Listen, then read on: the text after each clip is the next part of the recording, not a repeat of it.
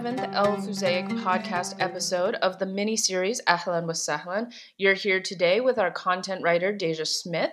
She's written Western Sahara 101, El-Baits Beitkum, and the Lebanese influences on Mexican food, which was absolutely to die for. Ben and I were so hungry after reading that article and editing that article. I think it was absolutely delicious. So just to get us started off, Dejaih, tell us a little bit more about yourself and how you found Al Fusaic. Thank you guys so much. Hi, everyone. As Megan said, I'm Dejaih. I actually found Al Fusaic just during this whole global pandemic situation, trying to, be useful and expand more on things that I'm passionate about. One big thing that I'm big on is global citizenship and how we all can, be on this earth together, coexisting in a genuine way. And when I saw what they were trying to set up, I was like, oh, this would be so fun to get a part of. Like, even as a volunteer, like, it's so fulfilling, and it's another way that we have time to like connect with each other as well as connect these educational and lifestyle tools to the rest of the world. Excellent. We're so happy to have you here with us. I'm so appreciative of all the great stuff you've already written and the things you'll create. So you kind of hit right on the head our next question. Many of our writers come from all over the place, geographically, culturally, educationally. And that's what we really pride ourselves on, is a global community of content writers, people reading our research, all that good stuff. So can you tell us a little bit about your experience with the MENA region and share that with our audience today? Well, I will say growing up, probably about middle school, I gained more friends that were from the MENA region. So I got to tap into other cultures that weren't necessarily around me or that I was familiar with outside of school, basically. And my aunt also took me to a lot of interfaith ministry events. So I got to learn more about different religions and cultures. And one particular time I went, we had some downtime, and people of the Muslim faith were expressing like how things were for them and how things kind of turned after America post 9/11. And so those like different aspects were really interesting. And I just kind of wanted to tap more into, well, what are you really like? And why is America in this war overseas? And like, what are all these things? Because no one could really tell me. So I had to learn them in different ways. So kind of being able to start there in a way, and through school friends as well, kind of helped me propel into this whole global citizenship mindset and how you shouldn't just take things on the surface, but get to know them for yourself before you have an overall opinion on a place or a group of people, which is still very generic because we're all unique and different. And so from that time to college, I had gotten into a class that was all about the MENA region, from religion, culture, arts, all of the things. And I thought one of the most intriguing things to me was the use of geometry within mosques and things like that. It was just so gloriously overwhelming, the colors, the richness of the foods and the spices. It was just all very amazing. So from that, and then honestly, just truly, genuinely appreciating what the region has to offer and how we don't realize it taps into other parts of the world, especially if you go back and look at Spain's history. And then like I had written about as far as how it's even gotten down to Mexico, and we just never realize how we all influence each other. So again, not taking things on the surface, but really getting to know them and seeing how many things we have just so much in common. I always think it's funny how all of our breads kind of are the same. So I'm always like, you never really know until you have a plate with someone. And those are the times that I really try to take advantage of, because we're just so much more alike than we think we are different. That is an absolutely wonderful answer, Dejaih. I think that Ben and I can both speak to having that kind of upbringing where we weren't necessarily taught that everything about the MENA regions, MENASWANA region, was positive. With regard to cultural diversity and what you were saying about how we're all different, I think that that is so important. And that is really what Al Fusaic is all about, this idea that we are all so different and there is beauty in that diversity. So many people love to put people into boxes of East West, religious discrimination is obviously very alive and well. And I think that being able to just learn a little bit more about where other people come from, you get glimpses into their life, their perspective. And I think that that is just so powerful going forward for how we want to set up the MENASWANA narrative for those of us studying. So Dejaih, you've had so many wonderful projects, and we've had a number of different calls talking about what projects you're going to be working on next. What part of the MENASWANA region are you most curious about, and why? Wow, that's a really good one. I think I understand. I've talked about food so much. I don't know. Like, I feel like eating and nourishing your body is such a great experience. Like, you know, you get hangry if you don't eat. And one thing I had mentioned before during our talks was how French cuisine and, you know, everyone's like, ooh, Italy, pasta, all this stuff. But no one ever really talks about how intense an entire spread is. And we're not just talking about, oh, just one, you know, grilled chicken dish. We're talking about all of the sides, and it's not just, oh, rice. No, there's so many different flavors that go into it. Sometimes it's hours long process for some of these foods, but yet there's only European countries that get this Michelin star restaurant kind of vibe. And it's just like, well, do you know how long it takes to do this, and how many generations this has been passed down for, and how just overwhelmingly complex this is? So it's just like, I feel like that's the one thing that no one ever thinks of, aside from people being very, I guess the only way to put this is sometimes people are very offended by certain smells, but it's just like, until you taste it, you don't really know. But that just goes back to, you know, not being open. That's one thing I feel like no one really talks about, and is an interesting piece and a very important piece for the region, because how a person perceives your family, reputation is very important.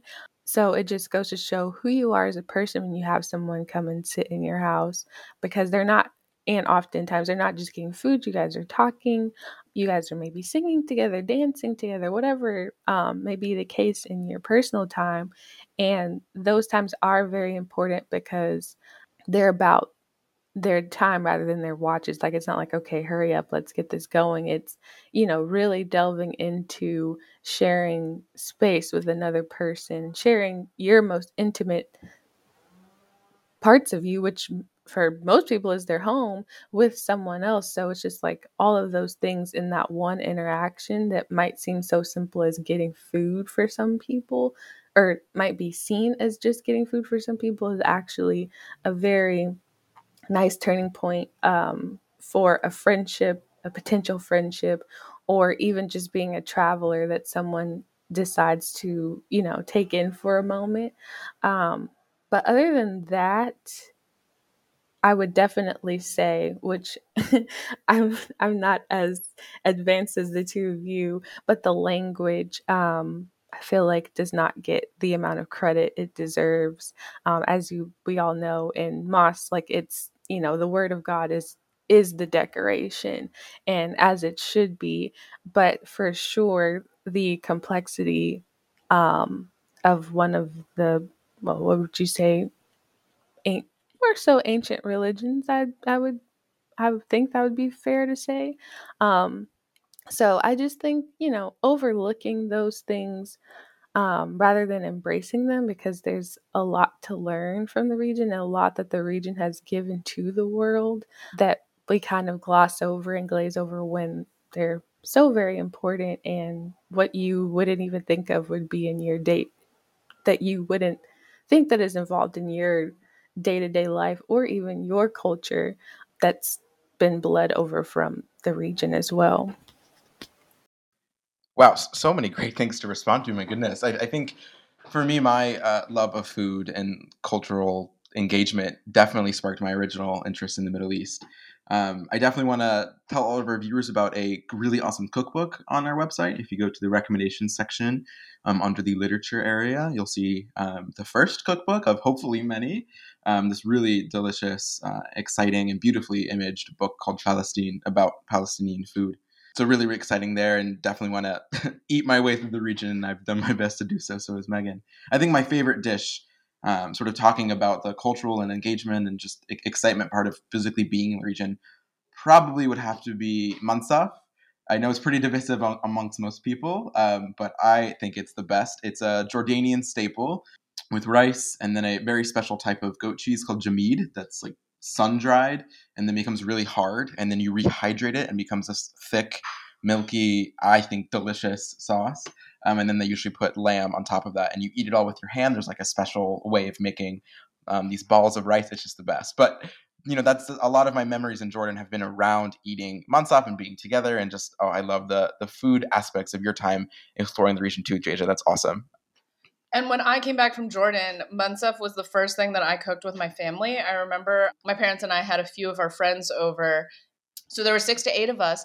And my mom and I had slaved away in the kitchen all day trying to figure out mansaf. And it obviously wasn't perfect. It wasn't perfectly regional, but we'd gone a few towns over earlier in the week to pick up some of the ingredients like jameed that isn't obviously normally found in Stop and Shop or a Giant or something like that. And being able to put all of that together, the amount of time that goes into that, it is exactly like what you said, Dejaih. It is one of the most intimate things that you can do by letting people into your home and feeding them and taking that time out of your life to put something together that is specifically for another person. I also remember when I was in Jerusalem, in the old city, I bought my parents a Turkish coffee set, and it was definitely supposed to be decorative, but I wanted so badly to use it in real time. And so we put Turkish coffee in this. It wasn't a cezve, I will say that. It wasn't a cezve, but it was a very fancy silver-plated Turkish coffee set. And I remember one of the most exciting times for my experience in the old city was it was during Ramadan, and I just had this very long conversation with the man who was negotiating with me. I'm a very bad negotiator. I definitely, according to most tourist books, would have gotten ripped off. But it was one of those moments where I was just kind of in the mindset that I'm totally willing to have this experience. That experience was priceless. I'm fine with getting ripped off in the old city for a gift for my parents. But it was just one of the most exciting things to be able to sit down and serve everybody Turkish coffee. It was something that a lot of people hadn't necessarily tasted before. That being said, for those of you listening out there, do not serve hot liquid in a silver-plated decorative Turkish coffee set. It hurts so bad.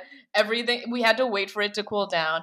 But it was just one of those like fun little cultural mistakes that you were like, obviously this is decorative. I did not think it was decorative. I was just super excited to use it. But Turkish coffee in general, I mean, is absolutely delicious to go right after a nice big meal of mansaf. So absolutely loved it. We love that you're also excited about food in the region, because it's something that a lot of people need to know more about always.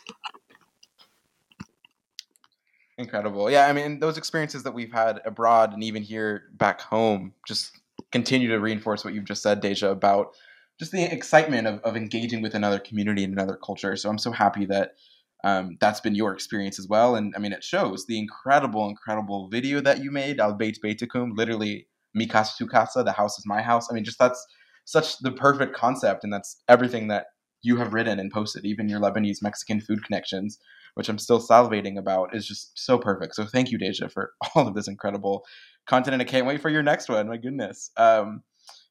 Speaking of your next one, you know, we're really excited to hear about other cool ideas you have. I know you're considering something in the music space of the MENASWANA region. If you want to talk a little bit about some cool ideas you have upcoming and where people can hear and read and see all the great work that you continue to do. Yes. So we were chatting about, you know, what direction you guys want to take next and some other things you want to dive into. So I'm going to do my best. I'm trying to wrap it up, but working on tying in the Lebanese protests with the Bella Ciao song that's used that they've used at their protests, and then also that if you're, you know, a streamer of all streamers on Netflix, and have indulged in Money Heist, which, you know, add that to your list of things to do. Very long, so you'll definitely have to take your time with it. But yeah, trying to, you know, again, having that weaving of different cultures, seeing how, you know, we feel the same way about these things and so forth, and how even in a language that you may not know, you still feel those same sentiments that apply.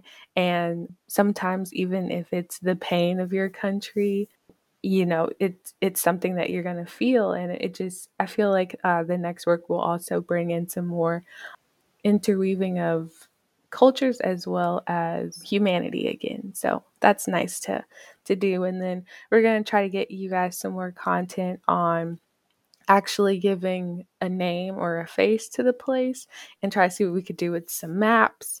And then half of my degree is actually in music, so they were just like, oh, well, we can do this. I was like, oh, well, that's a song, that's music, I totally can do that. So I'm going to try to see if I can tap into that for more content, as well as it's something that I don't think has been too much played with as far as the content that we have going on right now. So I think it'll be fun to kind of dive into, add that under with more of the arts subjects that are already listed. No, that's absolutely perfect, Dejaih. And something that we really love to talk to our content writers about is just the process that we put you guys through. I don't want to say it's rigorous, because that would sound mean to all of our potential content writers out there, but we do like to push a lot of our writers to just figure out other methods of information presentation. It can be infographics, it can be a slideshow, it can be a photo book, it can be a video like what you did with El-Baits Beitkum. So in that process, have you found something that's, you know, particularly enjoyable or challenging for your experience? Well, challenging with the video the last time, I had to learn how to do a new particular animation that I didn't know how to do or hadn't done yet. And so I had fun with actually expanding myself. So it became not foreign to me, but kind of natural. So I've had fun playing around with more than just writing. And I feel like that's helpful too, if you can be versatile with your content. And, you know, some people don't necessarily feel like taking the time to read or don't have the time to read. That's why I like how some articles are like, okay, this is a 5-minute read, or you'll be here for 20 minutes. So, you know, just giving people a couple different options and some quick ways to hear, if it's 30 seconds or what have you, to at least learn something in their day. I mean, if you go and look up what's the word of the day, like, you're not going to spend, you know, 20 minutes looking at that, but sometimes those little moments are helpful for people. And sometimes those moments also set up how your day goes. So if it ends up sparking something in your mind, then, you know, it kind of takes you through your day or your week. And like, those are the things that I'm sure that you and Ben want people to have experience with your content, where it lingers on them and they can apply it to how they move about their daily life, aside from actually learning something new. Incredible. Yeah, we definitely are excited to continue to update and change how our website looks. And I think the 2-minute read blurb will definitely time ourselves reading it and then add that for future. Unless there's an easier way, let us know, content listeners. But that's really great to continue to engage and find better ways to highlight and amplify our site. And we love the idea of videos as well. So thank you so much for being our first video on top of all the other great stuff that you've done with us. When it comes to the MENA region specifically, what are some things or something that you think people seem to misunderstand about the region and that you hope to help demystify in all the work that you've done? Well, one thing as we've talked today, I've wanted to tap into just one person or one place does not speak for the entire community. So don't try to have like your token person that knows all things MENA region or is from the region. You know, definitely. One thing I don't think that we do is challenge our ideas or our personal truths. And I feel that that's one thing that's looked over, is how you get your information. Is it a reliable source, or was it something you saw someone's opinion on Twitter? So it's just like, as you engage with the culture, beware of where you're getting your information from, and don't just make it oh, well, this person said it and I trust them, so I'm going to go with this version of the truth. Like counter it and make sure that you have all the tools that you need to understand and process how it is, because I'm thinking about back when I was a child and I would ask my mom, like, why are we at war with these people? Like, what's going on? And, she didn't really have a good answer, but oil, I guess. I'm not sure. So it's like, if I had taken my mom, who I revere, as, my source of only the information for that one piece for the entire region from also someone that's not from the MENA region, I don't know where I would have been if I had just taken that at face value and not gotten to know people from the region, not read more economic and political writings about these things. And, just make sure that you are engulfing yourself in the proper information, first having to know what is proper information. So if you actually care about how you view others and want to keep, a realistic, positive, view, definitely make sure that you're doing all that you can to fully understand what is being experienced and how maybe you could be affected as well because of your thought process and your views. Again, Dejaih, I think that that's something that we can all really agree with. I remember, I don't want to bring up 9/11. That was a very big turning point, though. It really was. It made things so different. I think you're absolutely right. And for me, understanding the context of 9/11 really didn't come until maybe 10 years later. It wasn't until I started studying the region and the politics from an academic perspective that I was really able to put together what was going on. It was such a big turning point for international studies. And in my graduate program now, so many people refer to that as the moment. So many people refer to that moment as the turning point for them in their careers and when they started wanting to work in national security or law enforcement. And I think that that's wonderful. I think a lot of the West's automatic responses need to also be tempered with a pause, and just a pause for being open-minded and a pause for acknowledging how much more we need to learn about the region than just the tactical, how do we deal with George Bush's war on terror kind of situation. There is so much there to unpack, and we will definitely be exploring that more as content for El Fusaic goes on and continues to build. So is there anything, Dejaih, that you would say that we should have asked that we did not know to ask? So on these future projects that I'm doing, I definitely think music will be fun to tap into. I don't think many people realize how sometimes very traditional the music is, but some of it's actually very progressive with what our popular culture is. As I was actually preparing to write for Western Sahara, I learned that there is a high regard for poetry, obviously literature and writing, but poetry and how it pertains to rap music. And that's how some people are expressing themselves too, outside of traditional Arabic music that people are, used to hearing. So I was just, like I said, trying to weave and see what we have in common, aside from the obvious differences. And, like I said, with all of the, whether it be political or cultural, it seems as though there are very much human heartbeats throughout a lot of the things that we all do on a day-to-day basis, and just like trying to tap into all of that. I think it would be really fun to see in a different way. And maybe that isn't necessarily traditional. So I hope that bringing some of those things in where it can be maybe a quick listen or just something, for you to pick up and take with you, maybe even also fun for all of the content listeners out there. That's all I got. That's incredible. I do want to highlight to our listening community that we soon will have a new podcast miniseries all about tarab from one of our content writers. So please be on the lookout for that. Really, really exciting. Music is such a great language, literally, to connect with people.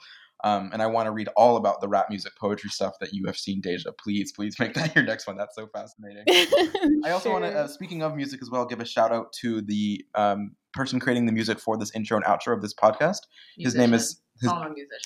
The musician for the intro and outro of our podcast. His name is Faraj Abiyad, and the song is Damascus. And so I just want to say thank you. The song is Dimashq. So thank you so much for...